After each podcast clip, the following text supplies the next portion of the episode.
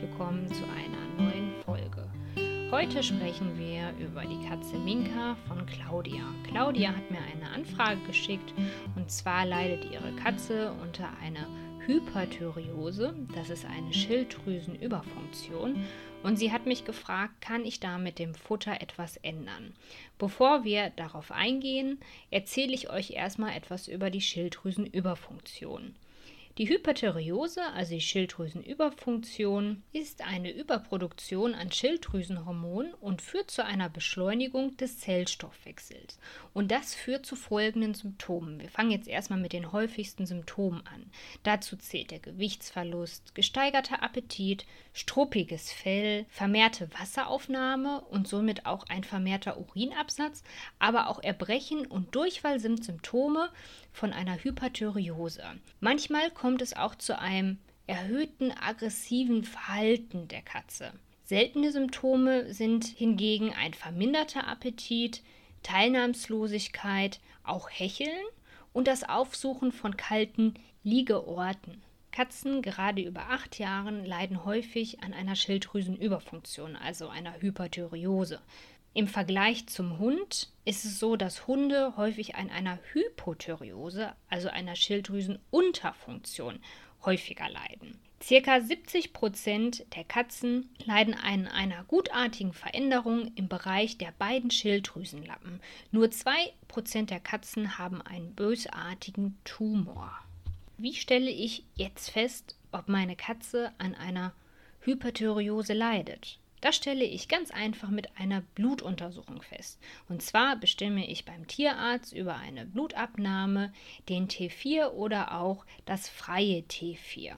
Anhand dieser Werte kann der Tierarzt dann feststellen, ob meine Katze an einer Schilddrüsenüberfunktion leidet. Stellt sich heraus, dass der T4-Wert erhöht ist und die Katze wird medikamentös eingestellt, sollte die erste Kontrolle der Blutwerte nach zwei bis drei Wochen nach Therapiebeginn stattfinden. Bei einer Blutabnahme, die vier bis sechs Stunden postpill, also das bedeutet vier bis sechs Stunden nach der Tabletteneingabe stattfindet, sollte der Referenzbereich im unteren Drittel sein. Beim Tarsalspiegel, das ist der Wert 8 bis 12 Stunden nach der Tablettenangabe, sollte sich der T4-Wert im mittleren bis oberen Drittel befinden. Nach der Einstellung, also wenn der T4-Wert in der Norm liegt, erfolgen regelmäßige Kontrollen im Abstand von drei bis sechs Monaten. Wichtig ist dabei auch, dass auch der Nierenwert kontrolliert wird. Und warum? Das erzähle ich euch jetzt. Bei einer Hyperthyreose, also Schilddrüsenüberfunktion, wird durch die erhöhte Produktion der Schilddrüsenhormone die Niere stärker durchblutet. Setzt man jetzt die Therapie ein, die meist je nach Präparat zweimal täglich erfolgt mit den Wirkstoffen Thiamazol oder Carbimazol, diese zur Verhinderung der Produktion von Schilddrüsenhormonen führt, wird somit auch die Niere, die ja vorher stark durchblutet worden ist, weniger durchblutet. Und deshalb können sich die Nierenwerte verändern. Wichtig dabei ist auch, dass die Dosierung langsam gesteigert werden sollte, damit es quasi nicht zu einer abrupten Verminderung der Nierendurchblutung führt. Bei manchen Katzen ist es auch schwierig, Tabletten zu verabreichen. Was halt auch wichtig ist, dass diese Schilddrüsentabletten von dem Besitzer auch mit den Handschuhen gegeben werden oder danach halt gründlich die Hände gewaschen werden. Wobei halt die Handschuhe Mittel der Wahl sind. Ist es nun schwierig, diese Tabletten einzugeben, gibt es eine super Alternative. Auf Rezept kann der Tierarzt nämlich eine Salbe verschreiben, die vom Apotheker angefertigt wird und diese Salbe kann dann mit Handschuhen in das Ohr einmassiert werden. So, und jetzt kommen wir zu Claudias Frage.